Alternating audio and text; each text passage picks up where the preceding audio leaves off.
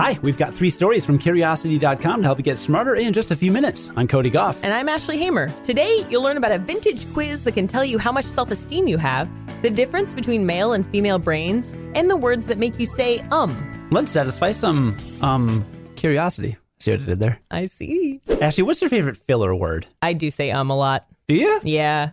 Yeah, of course I do. You're you're the editor here, man. When we were recording, yeah, I don't, I haven't noticed it too much. All right, well that's good. Actually, um, oh, I didn't mean to do that. First up today is a new study that found which words make you say um or ah or em or uh, or er or whatever weird guttural filler words that you say. So this is a kind of a weird thing to find, right? But researchers looked at speech from native speakers of a broad range of languages to see what speech patterns they might have in common, and they found that filler words like um, etc., tended to happen the most before references to concrete objects and concepts. And if you remember grammar school, that means nouns. The researchers think it's because when you use a noun, it's usually because you're introducing a new concept into the conversation. And you can also delay naming a noun by using a pronoun. So, like, let's say you say the sentence, My dog went outside and played fetch. Well, if you haven't already mentioned your dog, then you might have to slow down the flow of the conversation to redirect the topic when you're using that noun. So you'd slow down before you say dog. Anyway, it's clear that the way we use a word changes depending on what type of word it is. But there's also MRI evidence that the brain processes different parts of speech differently. In a study from 2010, researchers from Spain and Germany found that when they used unfamiliar nouns, it caused activity in parts of the brain most associated with visual and object processing, while strange verbs sparked something in the semantic, conceptual, and grammar oriented parts of the brain. And this all just goes to show that there isn't one single language region of the brain. Language is such a big deal, you've got a special place for every part of it. Okay, Cody, what's the difference between my brain and your brain? You wake up earlier. That is true.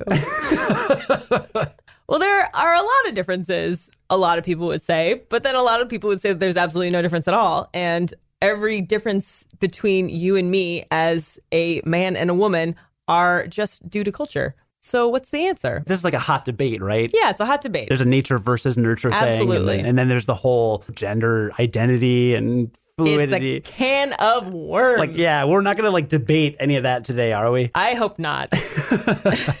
well, last month, UK researchers published the largest study ever of structural differences in the brains of men and women.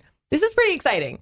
They looked at more than 5,000 brains and found real differences in structure and function. But how that translates to behavior is still an open question. Talking about the difference in men and women is a super hot debate, like we said.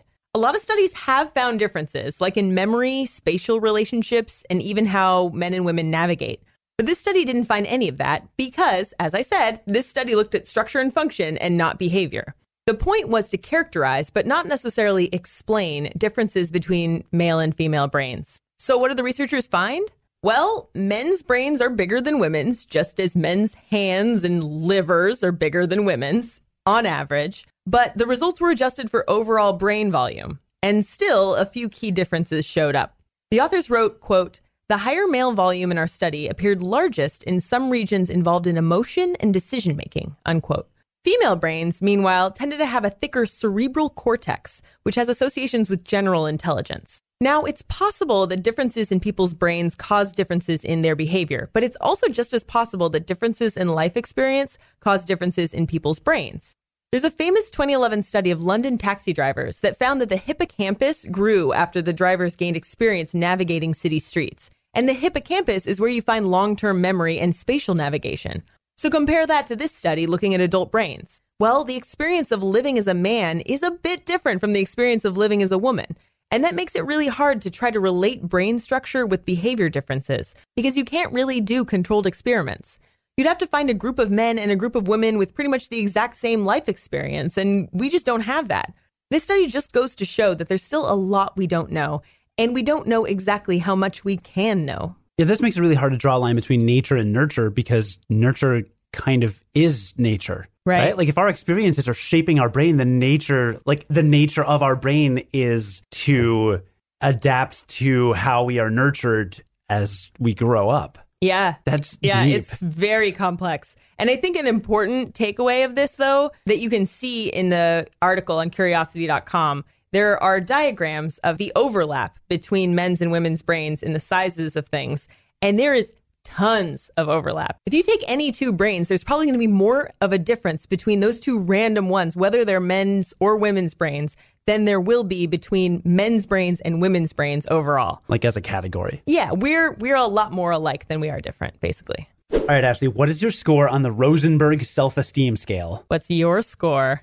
You want to say on three? All right. One, One, two, two, three. three. 27. 18. Wow. It's actually 27. How is yours that low? How is I mean uh, not how is yours that high? That's a horrible thing to say. That's kind of accurate.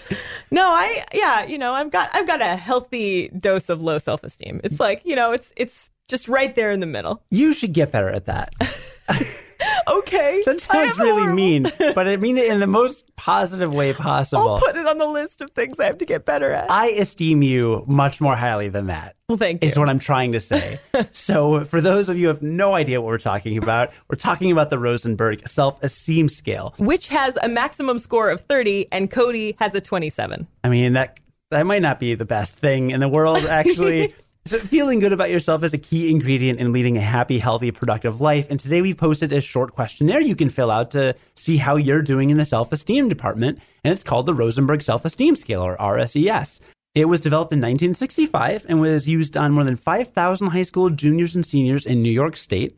And today it's been translated into several languages and it's still widely used to measure self esteem. There have been studies conducted on this self esteem scale, and the studies conclude that it's a pretty good measure of self esteem. But take your results with a grain of salt, like you should with any psychology questionnaire. It has questions like I feel that I have a number of good qualities, or I certainly feel useless at times. Or I wish I could have more respect for myself, or all in all, I am inclined to feel that I am a failure. With the questions, you just answer strongly agree, agree, disagree, or strongly disagree. Yeah, and then you just add up your answers. Scores between 15 and 25 are considered average, so you're in the average. I'm average. Yeah.